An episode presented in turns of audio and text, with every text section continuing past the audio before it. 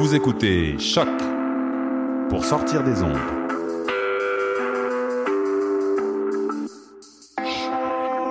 Podcast, musique, découverte. Sur choc.ca. La musique au rendez-vous.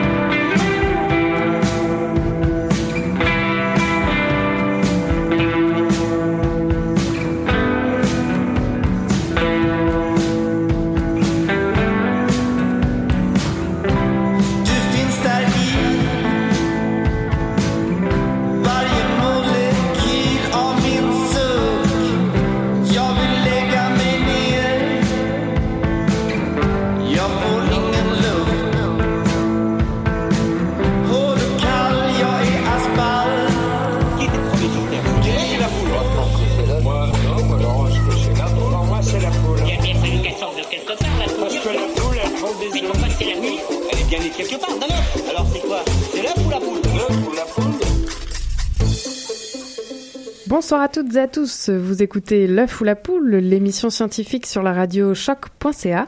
Nous sommes en direct de 20h jusqu'à 20h45. Alors c'est Karine Mona tout de suite au micro pour animer l'émission. Une petite pensée pour Damien qui doit déjà être au lit parce qu'il est malade. Alors euh, donc comme vous le savez sans doute si vous avez vu sur les réseaux sociaux, ce soir c'est la science de l'humour, mais promis je ne ferai pas trop de blagues. Donc euh, à mes côtés, Marion Spé. Bonsoir Marion. Bonsoir.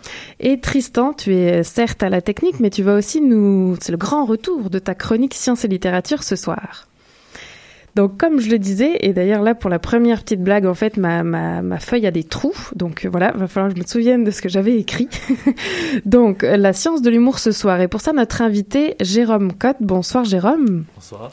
Alors, euh, Jérôme, tu es doctorant en philosophie à l'Université de Montréal, mais aussi membre de l'Observatoire de l'humour. Et c'est comme ça que tu es là ce soir.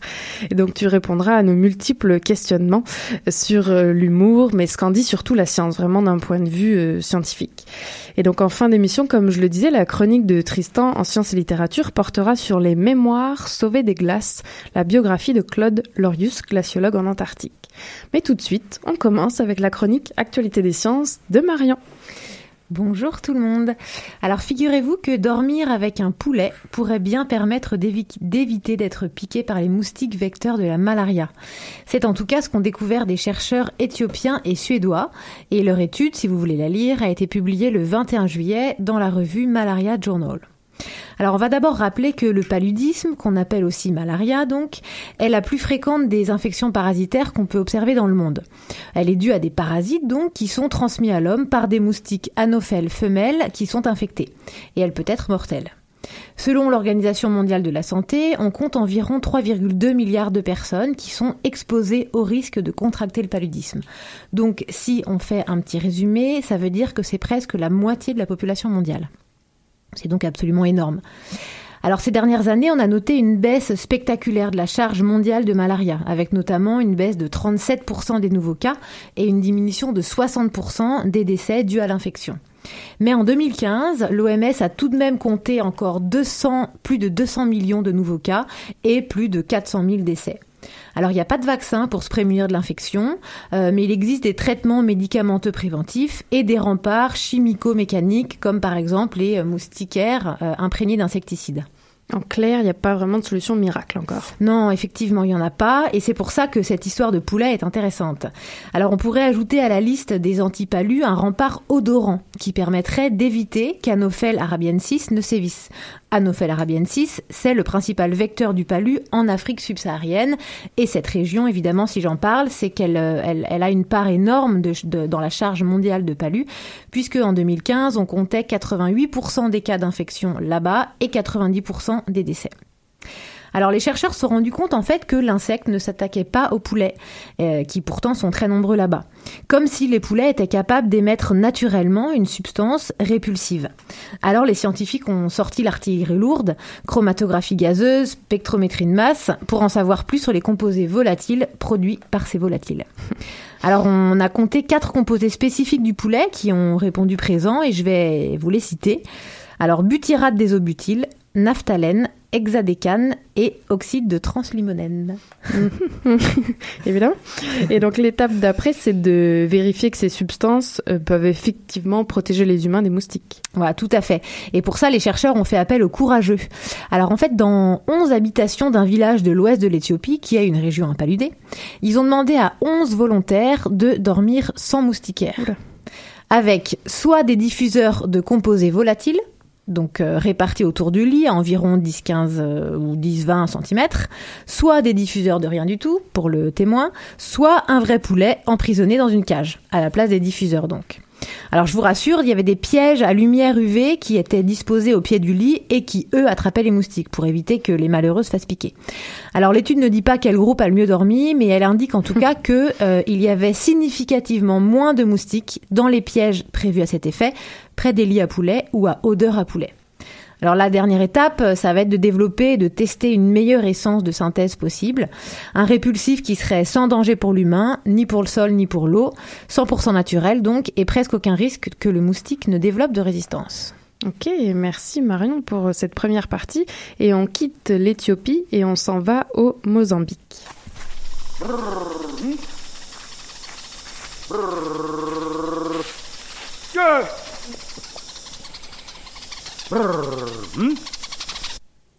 Alors ce qu'on vient d'entendre, eh ce sont des chasseurs du peuple Yao au Mozambique qui discutent avec des grands indicateurs. Et c'est quoi ces grands indicateurs? Eh bien c'est des petits oiseaux bruns au bec rose. C'est un rare exemple de mutualisme entre des humains et des animaux sauvages.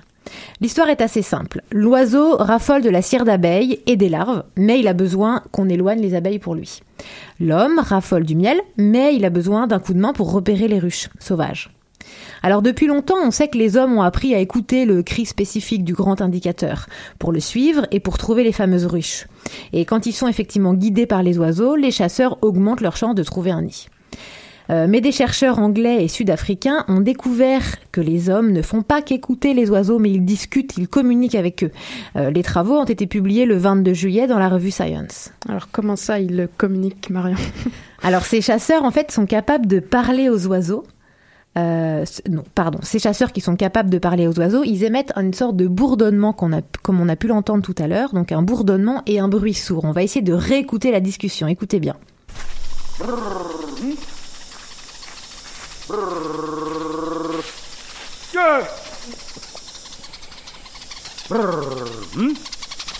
Voilà, donc bourdonnement, bruit sourd. Alors si le, son émis est le bon, euh, c'est-à-dire que les oiseaux le reconnaissent comme étant effectivement un appel à l'aide pour trouver la ruche, eh bien les hommes ont 66% de se faire effectivement guider. Euh, et quand l'oiseau les guide, eh bien les hommes ont 54% de chance de trouver un nid d'abeilles contre 17% sans l'aide des volatiles. Alors les hommes, euh, quand ils trouvent la ruche euh, avec l'aide des volatiles, ils enfument cette ruche-là, euh, comme ça débusquée, pour faire fuir les abeilles. Ils y prélèvent le fameux nectar et laissent la larve et la cire aux oiseaux qui les ont guidés 50-50. Alors c'est une co-entraide qui existe sûrement depuis des années, qui est racontée depuis extrêmement longtemps, mais là enfin on a une preuve scientifique irréfutable. Alors du côté des oiseaux, est-ce qu'on sait comment eux, ils reconnaissent les appels des hommes? Alors non, effectivement, c'est ce sera la- la- ce qu'il va falloir suivre, euh, ce qu'il faut encore savoir euh, à partir de maintenant. En tout cas, c'est certain que les oisillons ne l'apprennent pas de leurs parents, puisque euh, les parents, comme les coucous, euh, pondent leurs œufs dans le nid d'autres oiseaux. Donc en tout cas, ils les pondent, ils les laissent, ils leur apprennent euh, rien du tout. Alors on va surveiller les travaux de ce mutualisme hors du commun, et puis on va attendre la suite pour connaître la suite de l'histoire. Super, ben merci beaucoup Marion de nous avoir déniché ces deux actualités scientifiques. Merci. Vous êtes toujours à l'écoute de l'œuf ou la poule, la radio de vulgarisation, l'émission pardon de vulgarisation scientifique. On continue avec notre invité. Alors, on s'installe bien et ce soir, on décortique la science de l'humour avec Jérôme Cotte. Donc, comme je disais en introduction, vous êtes maintenant au doctorat en philosophie à l'Université de Montréal. Mais avant ça, vous avez fait une maîtrise sur l'humour et le rire comme outil politique d'émancipation. Est-ce que je dis des bêtises jusque-là ou... C'est euh, c'est exactement ça. J'ai fait ma maîtrise ici à l'UCAM euh, avec Francis Dupudéry sur euh, l'humour et le politique. Et maintenant, je suis à l'Université de Montréal au département de philosophie et je continue toujours dans la même veine sur mes questionnements éthiques par rapport à l'humour. Super. Alors on va commencer peut-être par pour la petite introduction. Je vais citer un autre chercheur, anthropologue et maintenant enseignant au Cégep du Vieux-Montréal, Steven Légaré, qui dit que l'humour existait avant même l'arrivée de l'écriture, notamment la faculté de jouer des tours aux autres. Et ça euh, aussi euh, ancienne, enfin ça existe depuis aussi longtemps que l'Homo sapiens existe. Et les moqueries aussi existent chez toutes les ethnies. Alors maintenant, la première question, si tout le monde ne fait pas rire, il existe quand même bien une science de l'humour, mais qu'est-ce qu'elle nous dit cette science? C'est quoi l'humour et pourquoi on rit? Jérôme, dites-nous. Eh bien, en fait, il y a toujours les trois grandes théories de l'humour qui sont euh, qui sont mobilisées quand on veut euh, définir qu'est-ce que l'humour. Mais avant ça, il faut quand même faire une petite mise en garde parce qu'avec quelque chose comme l'humour, il faut toujours, toujours, toujours se méfier des définitions qui sont trop étroites. Donc, euh, l'humour, c'est pas quelque chose qui se laisse définir facilement. Il y a beaucoup, beaucoup, on- beaucoup dans la littérature, on remarque euh, qu'il y a des reprises idéologiques dans les définitions. Donc, quelqu'un qui pense de telle manière va dire que l'humour, magiquement, correspond à sa manière d'appréhender euh, la réalité, à son sens éthique, etc. Donc, euh, voilà. Et autre chose, il faut aussi se méfier des approches fonctionnalistes. Donc, l'humour n'a pas une seule fonction dans la société. L'humour n'est pas nécessairement, par exemple, euh, euh, méchant ou éthique. L'humour peut euh, avoir différentes fonctions et a différentes fonctions, différents effets. Mais pour revenir aux trois grandes théories de l'humour, eh bien, la première, elle nous vient de Hobbes, qui est un philosophe anglais, mais qui était déjà présente chez Aristote et Platon dans l'Antiquité grecque. Et c'est la théorie de la supériorité. Donc, quand on rit, c'est qu'on se moque de quelqu'un. C'est que la personne est inférieure à nous. Ensuite, il y a la théorie du soulagement, qui nous vient surtout de Freud et euh, qui est définie d'une certaine manière que par- comme une économie d'affect. Donc, quand on, arrive devant une situation qui devrait nous procurer des affects pénibles, par exemple la souffrance, euh, la peur, la crainte, euh, l'attitude humoristique va, cons- va, con- va con- euh, consister à tourner la, la, la, la- La à situation. tourner la situation de, de manière à ce que à économiser l'affect pénible. D'accord. Ensuite, en 1927, bon, pour faire court, il a aussi euh, euh, dit que l'humour, c'était le surmoi qui regarde le moi et euh, qui, le console dans, euh, dans justement toutes les petites craintes qu'il peut avoir par rapport à à la réalité. Et la troisième théorie, c'est celle de l'incongruité.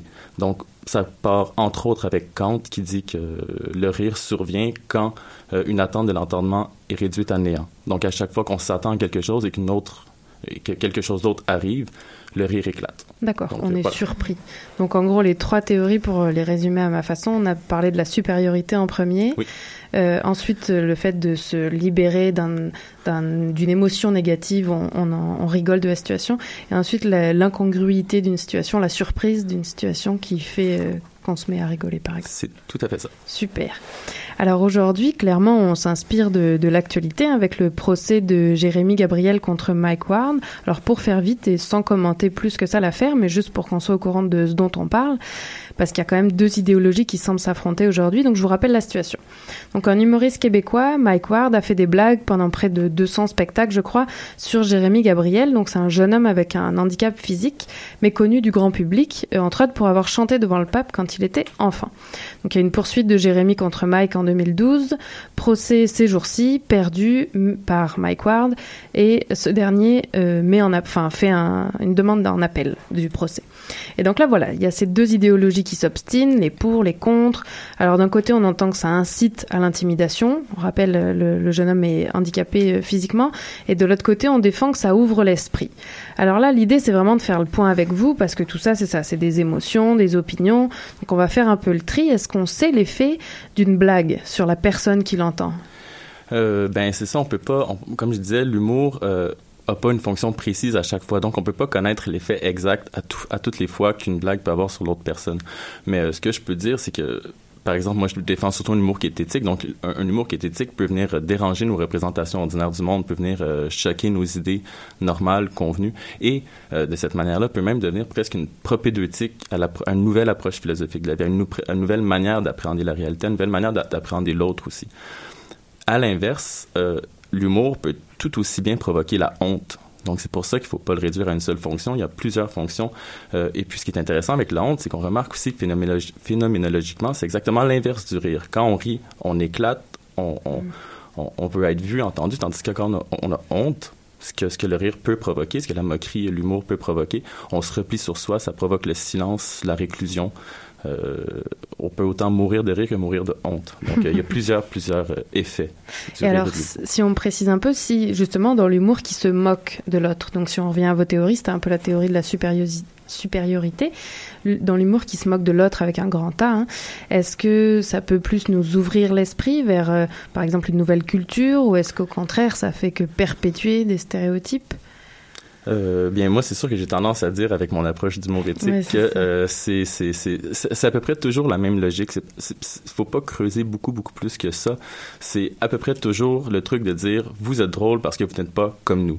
Ouais. C'est à peu près toujours ça. Puis il y a une espèce d'angoisse, de peur au, au cœur de cet humour-là, de toujours devoir se rassurer, toujours devoir rabaisser l'autre, montrer à quel point il est ridicule pour montrer que nous, nous sommes normaux, nous, nous sommes adaptés, nous, nous savons quelle est la manière d'être la plus juste pour l'être humain. Ok. Ce qui est tout à fait euh, prétentieux. Tout à fait. Et ben alors, là justement, ma prochaine question, c'est un peu, dans ce cas, c'est quoi la limite entre la frontière entre l'acceptable et l'inacceptable? Alors évidemment, je me dis bien que c'est une grande question, vous l'avez peut-être à tous les repas de famille, mais je vous la pose pareil.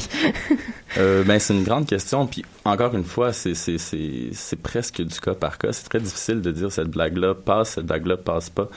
Euh, ben, déjà là, on pourrait aller voir de deux côtés, le côté de, de, la démarche artistique de l'humoriste. Lorsqu'il y a démarche artistique, je crois pas que ramener des vieux stéréotypes de fond de chambre de hockey soit sur scène, même si c'est sur scène, même si c'est des gens qui achètent des billets, je crois pas que ce soit une démarche artistique plus qu'il faut.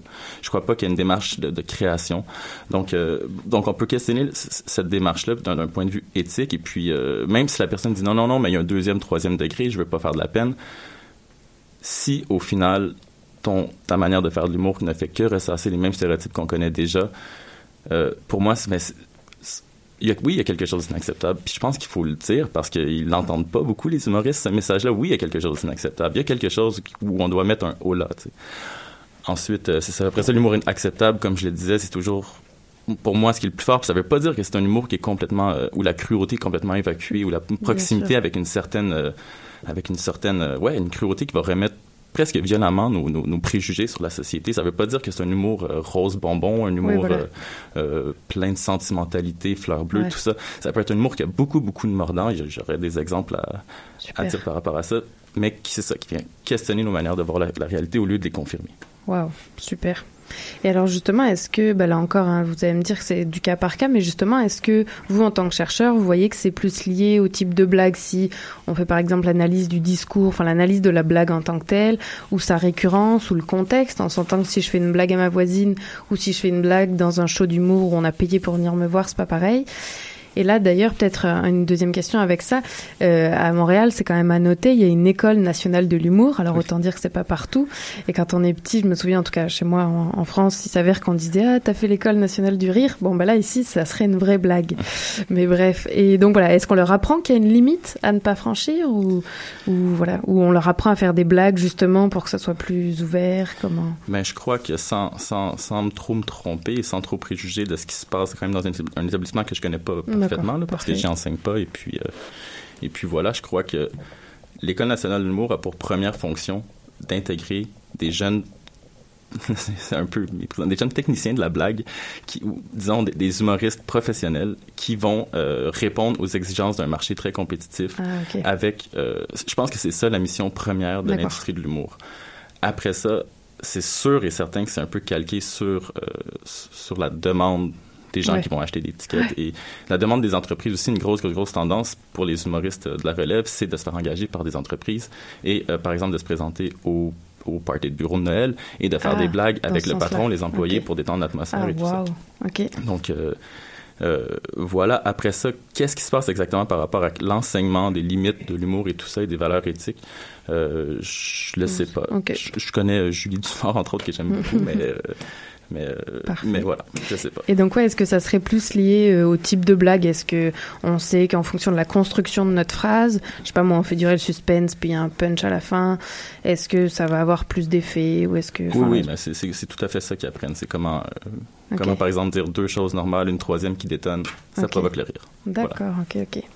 Alors après, j'avais un, autre point parce qu'en même temps que je préparais l'émission, je me disais c'est ça, y a pas c'est pas le même humour entre entre des amis ou si je fais un show.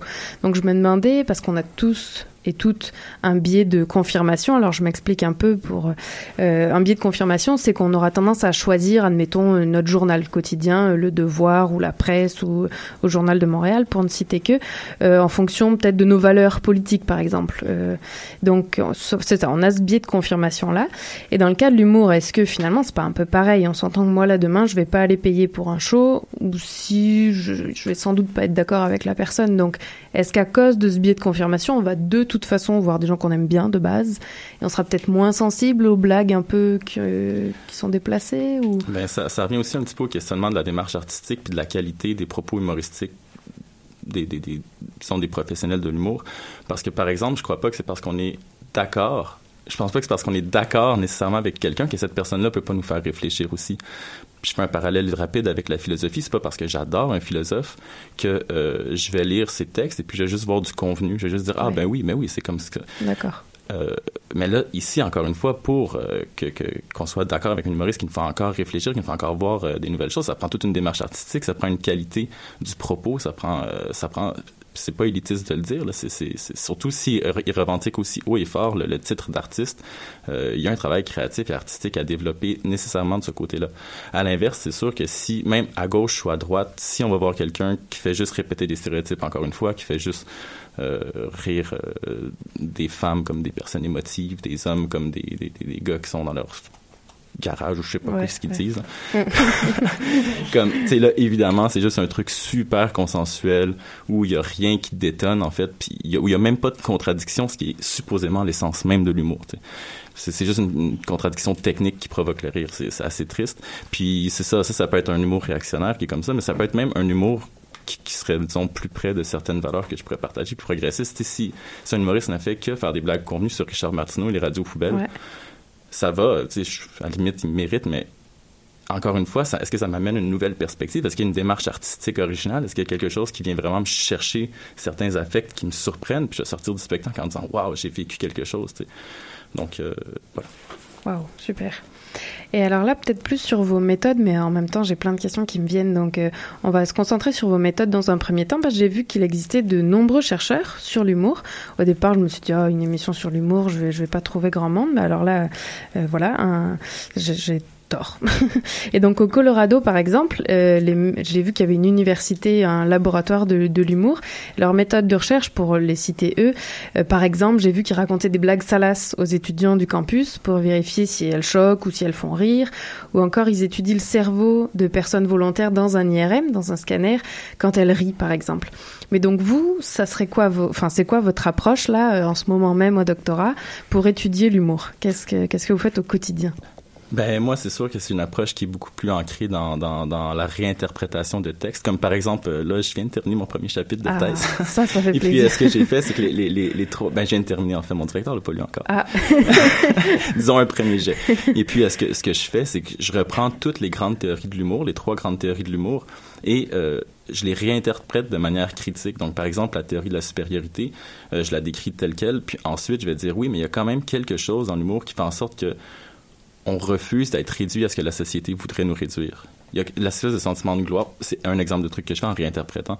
Le sentiment de gloire soudaine que Hobbes disait, mais on peut voir aussi que dans l'humour, il y a une espèce de refus d'être réduit au truc de, choses, en- en- ensuite euh, au truc d'être réifié finalement par rapport à la théorie du soulagement.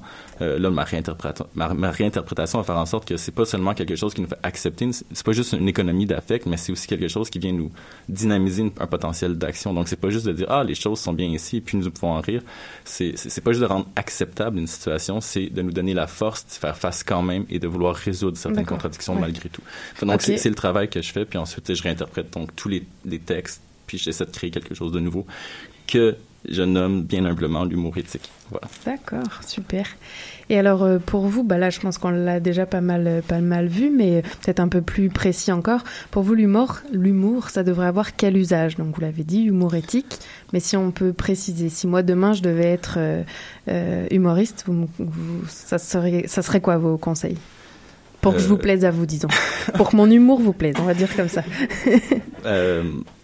Ben, c'est sûr, un peu, là, j'ai l'impression de répéter un petit peu, mais ce serait de, de, de, surprendre puis de créer des, de créer des environnements, créer des trucs différents, pas juste faire un stand-up pur et simple de, de technique comique, de, de vraiment aller oser créer d'aller chercher les affects des gens d'une nouvelle manière. De, par exemple, je sais pas, ça peut être un, un nouveau type de personnage, une nouvelle ambiance avec des collaborateurs, des collaboratrices, par exemple. Et puis, c'est surtout, surtout, l'idée de base, dans le fond, c'est de venir ébranler nos, nos, nos a priori, venir ébranler, é- ébranler quand, quand, quand la pensée se fige, puis on n'est tous pas à l'abri de ça. Notre pensée finit toujours par se figer dans une certaine idéologie, un certain moule, une certaine...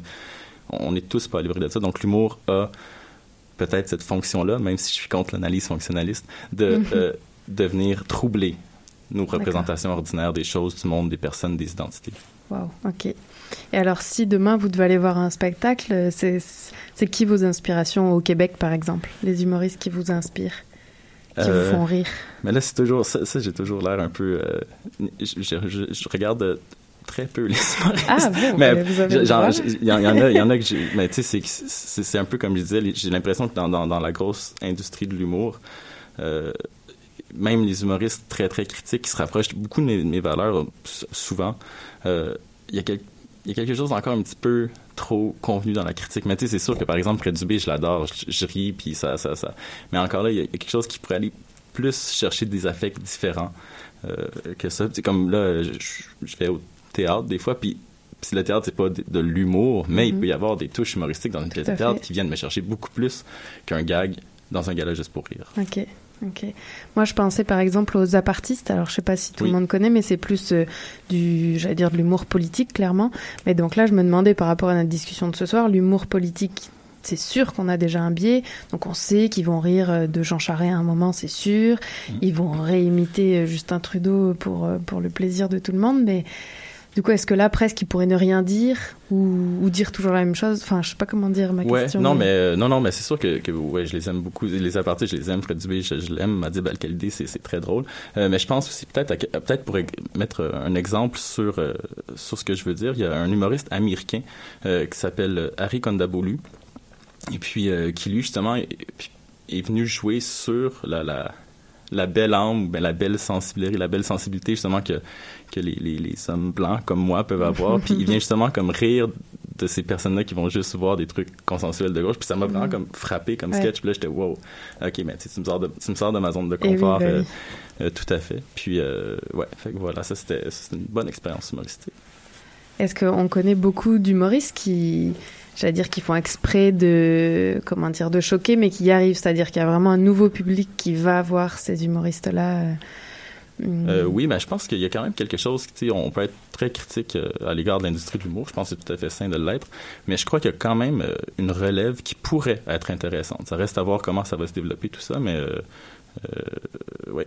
La, la, la, la gang, en surtout autour de Adib Al-Khalidi, ils ont, ils ont un côté très, très teenager là, Ouais, dans leur blague, ouais. très, très garçon, mais mais il y a quand même quelque chose qui, qui est vraiment nouveau, à mon avis. Il y a un potentiel, du moins, à travers tout ça. oh, super. Oui, parce qu'on voit aussi qu'il y a des modes. Est-ce que ça s'étudie, ça, les modes en humour ou, ou justement, il n'y en a pas vraiment et c'est toujours les mêmes blagues qui peuvent durer pendant 20 ans? Parce que là, en préparant l'émission, j'avais vu qu'il y avait des modes, ne serait-ce qu'en fonction du contexte politique. Euh, pendant la Révolution tranquille, ici, il y a eu plein de... Là, je, je sais pas, j'étais pas là, mais plein de comiques qui ont plus parlé du clergé, par exemple, Ouais, qui mais se sont il, y a, y les euh, cyniques qui sont euh, les cyniques sont les un incontournable. a, on a publié avec l'Observatoire de l'humour d'ailleurs un, un ouvrage collectif sur les cyniques. Et puis euh, oui oui ça c'était ben ouais là c'était puis c'était c'était excellent les cyniques là, ils, ont, ils, ont, ils ont bien fait leur travail. euh, Est-ce qu'on pourrait expliquer un peu ce que c'est les cyniques pour ceux qui, celles et ceux qui ne connaîtraient pas?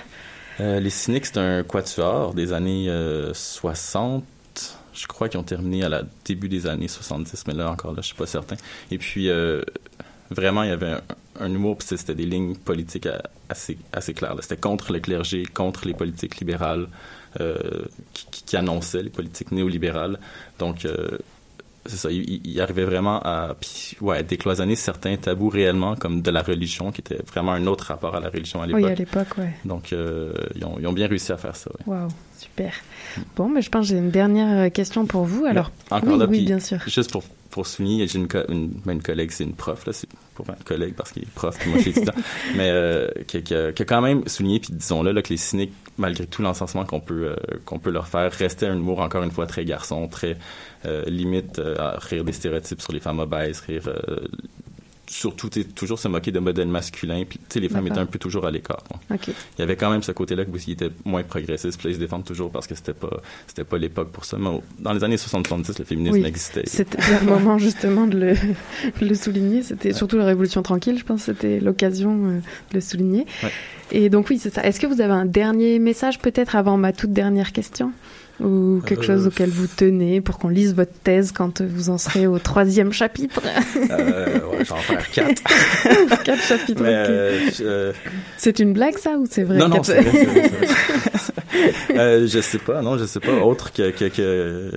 Non, je sais pas. Non, bah, parfait. Non. C'était si des fois on n'avait pas couvert un point important pour vous, il n'y a pas de problème. Donc ma dernière question, d'après vous, c'est l'œuf ou la poule? Eh boy. Voilà. Je dirais, je dirais l'œuf. L'œuf, voilà, parfait.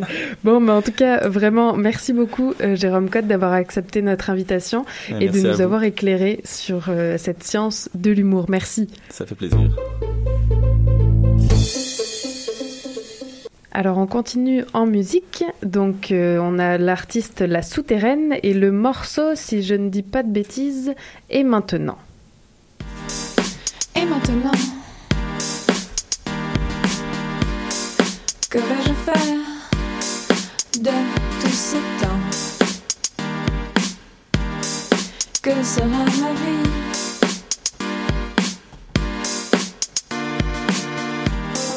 de tous ces gens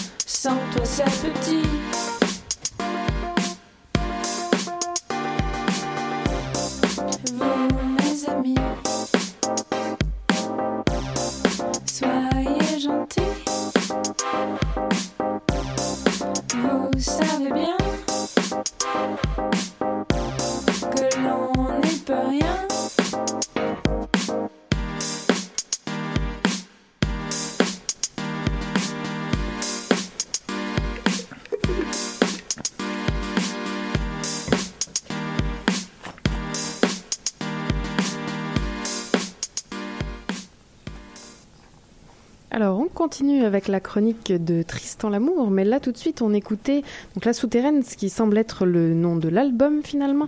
Le titre est maintenant.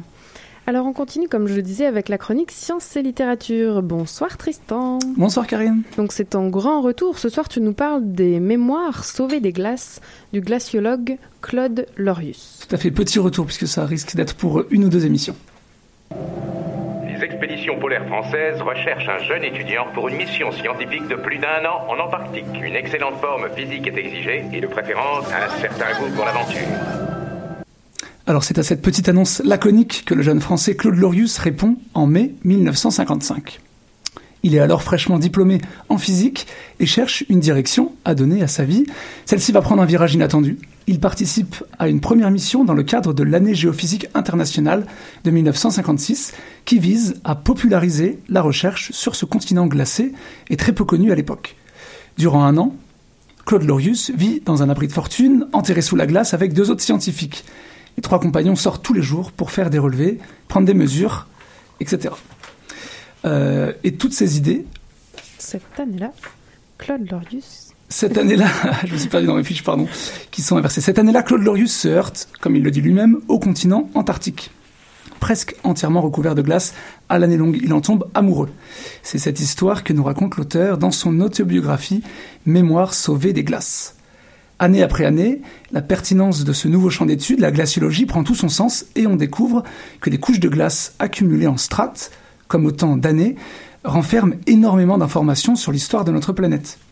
En forant la glace et en prélevant des carottes, le groupe de Claude Lorius remonte d'abord une, puis deux, puis trois aires glaciaires en arrière. Mais ça ne s'arrête pas là. Un soir qu'il trinque au whisky avec des chercheurs de plusieurs nationalités, certains d'entre eux y ajoutent des glaçons, prélevés sur une carotte de glace. Les bulles d'air qui s'en libèrent lui donnent une intuition, qui se révélera exacte. La glace, accumulée année après année par les chutes de neige, renferme des bulles d'air, dont l'analyse permet d'indiquer la composition atmosphérique de la période à laquelle cette chute de neige a eu lieu. On peut alors lire dans la glace des événements de l'histoire de l'humanité, l'Empire romain, la révolution industrielle, la catastrophe de Tchernobyl, ou la sortie du premier album des Beatles. Non, non, c'est pas, c'est pas dans le texte. Et ces données sont sans appel. Le réchauffement climatique brut que nous vivons n'est pas seulement dû à un cycle naturel, mais il est considérablement accéléré par l'activité humaine. Claude Lorius et son équipe publient leurs données et écrivent des articles. Par nécessité aussi, ils sortent de leurs réserves strictement scientifiques et se font, avec d'autres chercheurs de plusieurs dis- disciplines, on pense au GIEC par exemple, lanceurs d'alerte climato- climatologique. C'est la thèse que nous sommes euh, entrés dans l'Anthropocène, ou aut- autrement appelé l'âge de l'homme. Anthropocène, c'est un terme qui commence à être dans la littérature, les écrits. Et pour être simple, disons que c'est le moment où l'homme, après s'être battu contre la nature pour survivre, eh bien, il prend le contrôle de l'environnement de la planète.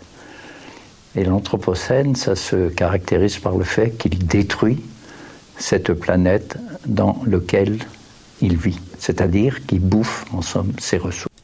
Alors euh, l'humanité, on l'a entendu dans la bouche de Claude Lorius à l'instant, modifie son environnement et le climat de sa planète, par conséquence.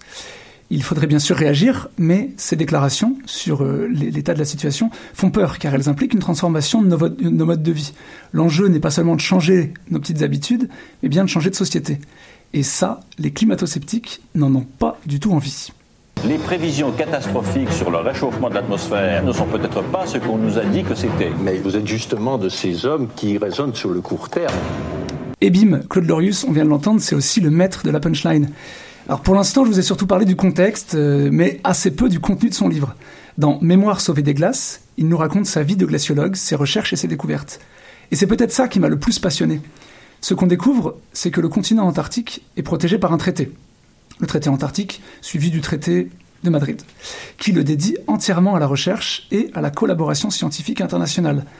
Ainsi, par exemple, en pleine guerre froide, quelques années après que Claude Lorius ait commencé ses recherches, Russes et Américains travaillaient ensemble sur le terrain, avec des Français puis des Italiens. Et se sont joints à eux, euh, au fil des années, des chercheurs de toutes les nationalités. Cette communauté de recherche, à l'échelle d'un pays, d'un continent même, incite au partage matériel et à une incroyable émulation collective. C'est ce que nous raconte Claude Lorius en, en substance.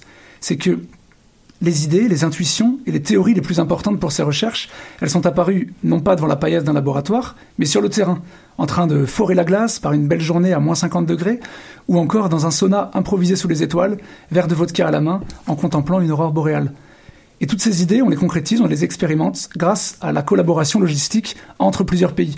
J'utilise ton avion américain, tu utilises euh, ma foreuse russe, etc., etc. Dans la littérature, l'Antarctique fait aussi rêver. Et ce depuis longtemps. Alors il y a eu la période des grands récits d'exploration. On parle de Amundsen, Scott ou Shackleton, hein, les premiers à avoir atteint euh, ou tenté d'atteindre en mourant l'Antarctique, le, le- le pôle, le pôle sud. Euh, et ensuite c'est la science-fiction qui a pris le relais. On, avait, euh, on a eu SOS Antarctica de Kim Stanley Robinson qui imagine les conséquences de la fin du traité antarctique. On a aussi pu lire avec grand plaisir La Nuit des Temps de René Barjavel, un peu plus ancien, où une équipe de scientifiques découvre, lors de forages, les vestiges d'une civilisation emprisonnée sous la glace de l'Antarctique. Les exemples ne manquent pas car l'Antarctique fascine.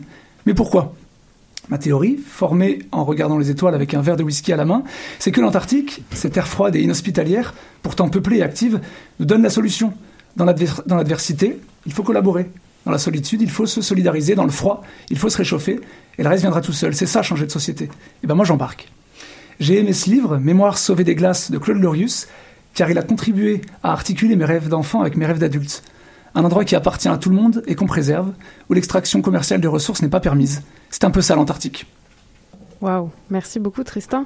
Et je pense qu'on peut le souligner là dans la salle euh, avec nous ce soir en studio. Euh, Marion, Marion Spey a fait sa, sa thèse en Antarctique. Là, c'est tous les regards sont sur toi d'un coup, c'est un peu intimidant. Mais je pense que tu peux témoigner en effet. J'embarque cette, aussi, hein, je suis tout à fait d'accord avec ce que tu as dit. C'est ça, hein, je pense que tu peux témoigner de cette solidarité qu'il y avait sur place, de l'ambiance. C'est exactement ça, c'est vraiment ce que tu as dit. Alors autant tu parlais de l'histoire avec euh, Claude Lorius et ce qui se passait pendant la guerre froide, mais nous aussi quand on y va, euh, les scientifiques et les techniques euh, partagent le même repas, euh, les mêmes euh, lits parfois et les mêmes scènes de danse le samedi soir. Non, franchement, c'est ça qui est sympa, c'est qu'il y a des jeunes, des vieux, des filles, des garçons, des gens de tous les milieux et on est tous là-bas, on est tout seuls, donc il faut, il faut collaborer et vraiment ça marche. Ça donne foi. Ah, super. Bon, merci en tout cas. Une petite transition avant l'agenda, puis on rappelle que toutes les chroniques de l'œuf ou la poule sont disponibles sur la chaîne YouTube de l'émission. Alors à l'agenda ce soir, avec les quelques minutes qu'il nous reste, je vous ai sélectionné trois activités. Alors on commence par une exposition d'art par Étienne Saint-Amand de Sherbrooke, mais artiste reconnu euh, comme un artiste scientifique, internationalement reconnu d'ailleurs. Dans le cadre du festival Orford Music, avec mon bel accent, euh, donc euh, il crée, je cite, des œuvres de grand format qui explorent un langage mathématique, tout simplement magnifique à aller voir au Mont Orford. Ensuite, un film au cinéma du parc à partir du 5 août. Y a une de nos anciennes émissions, le transhumanisme, donc le titre toujours en anglais, Low and Behold, les rêveries d'un monde connecté. Donc c'est du cinéaste Werner Herzog qui examine le monde virtuel et ses incidences. Mais il est allé à la rencontre de mathématiciens, de roboticiens, mais aussi d'électro-sensibles, ces gens qui s'éloignent volontairement des ondes. Et enfin, la dernière, euh, et non des moindres, la dernière activi- activité que je voulais, voilà, que je vous ai sélectionnée, excusez, du 9 au 14 août à Montréal se tient le Forum social mondial. Alors vous me direz, ça n'a pas trop de lien avec la science, mais il y a toujours un lien avec la science. Je vous invite à consulter la programmation. Il faut s'inscrire, sauf pour le premier jour, qui est accessible à toutes et à tous. C'est seulement 40 dollars pour les 6 jours de rassemblement, d'ateliers, de conférences. En tout auront lieu 22 grandes conférences les soirs de 18h à 19h30, comme par exemple Changer le système, pas le climat point d'exclamation, avec entre autres Naomi Klein. Ensuite, euh, une conférence sur l'éducation, une éducation de qualité pour toutes et tous partout, du rêve à la réalité, avec là aussi plusieurs intervenants intervenantes, dont une ancienne ministre de l'éducation, euh, je crois, au Cameroun. Et ensuite, dernier exemple, éco-citoyenneté et éducation à l'environnement, l'art de vivre ensemble, ce qui nous rappelle notre euh, émission, notre émission avec Émilie. Alors voilà, je pense que c'est comme ça que se termine cette émission. Alors c'est le moment de remercier notre invité. Merci beaucoup euh, Jérôme Cotte d'être venu avec nous ce soir. Ça fait plaisir. Ensuite, bien sûr, je remercie les deux chroniques, merci beaucoup, euh, Marion et Tristan pour être venus ce soir aussi. À la technique, Tristan et aux vidéos, euh, Anaïs et Fabien. Et dans notre public, Marjorie. Une pensée pour Damien et bonne soirée à tous euh, et à tous. Qui était le premier sur Terre? C'était l'œuf ou la poule? Moi, non, moi, non, est-ce que c'est la poule Pour moi, c'est la poule. Il y a bien fallu qu'elle sorte de quelque part, la poule. Parce que la poule, elle prend des Mais œufs. pourquoi c'est la nuit est bien quelque part d'un œuf. Alors c'est quoi? C'est l'œuf ou la poule? L'œuf ou la poule T'as touché au chat, tout perdu. Dès qu'on te fait qu'on ne lit plus. T'as le feu en toi, il me consume. J'ai beau m'arroser, le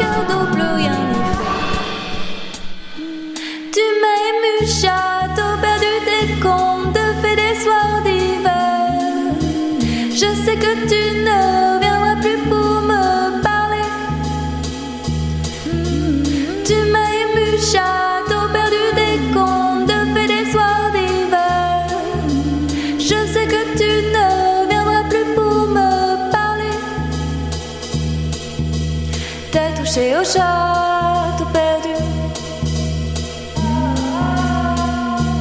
Dès qu'on te fait qu'on ne lit plus, t'as le feu en toi, il me consume.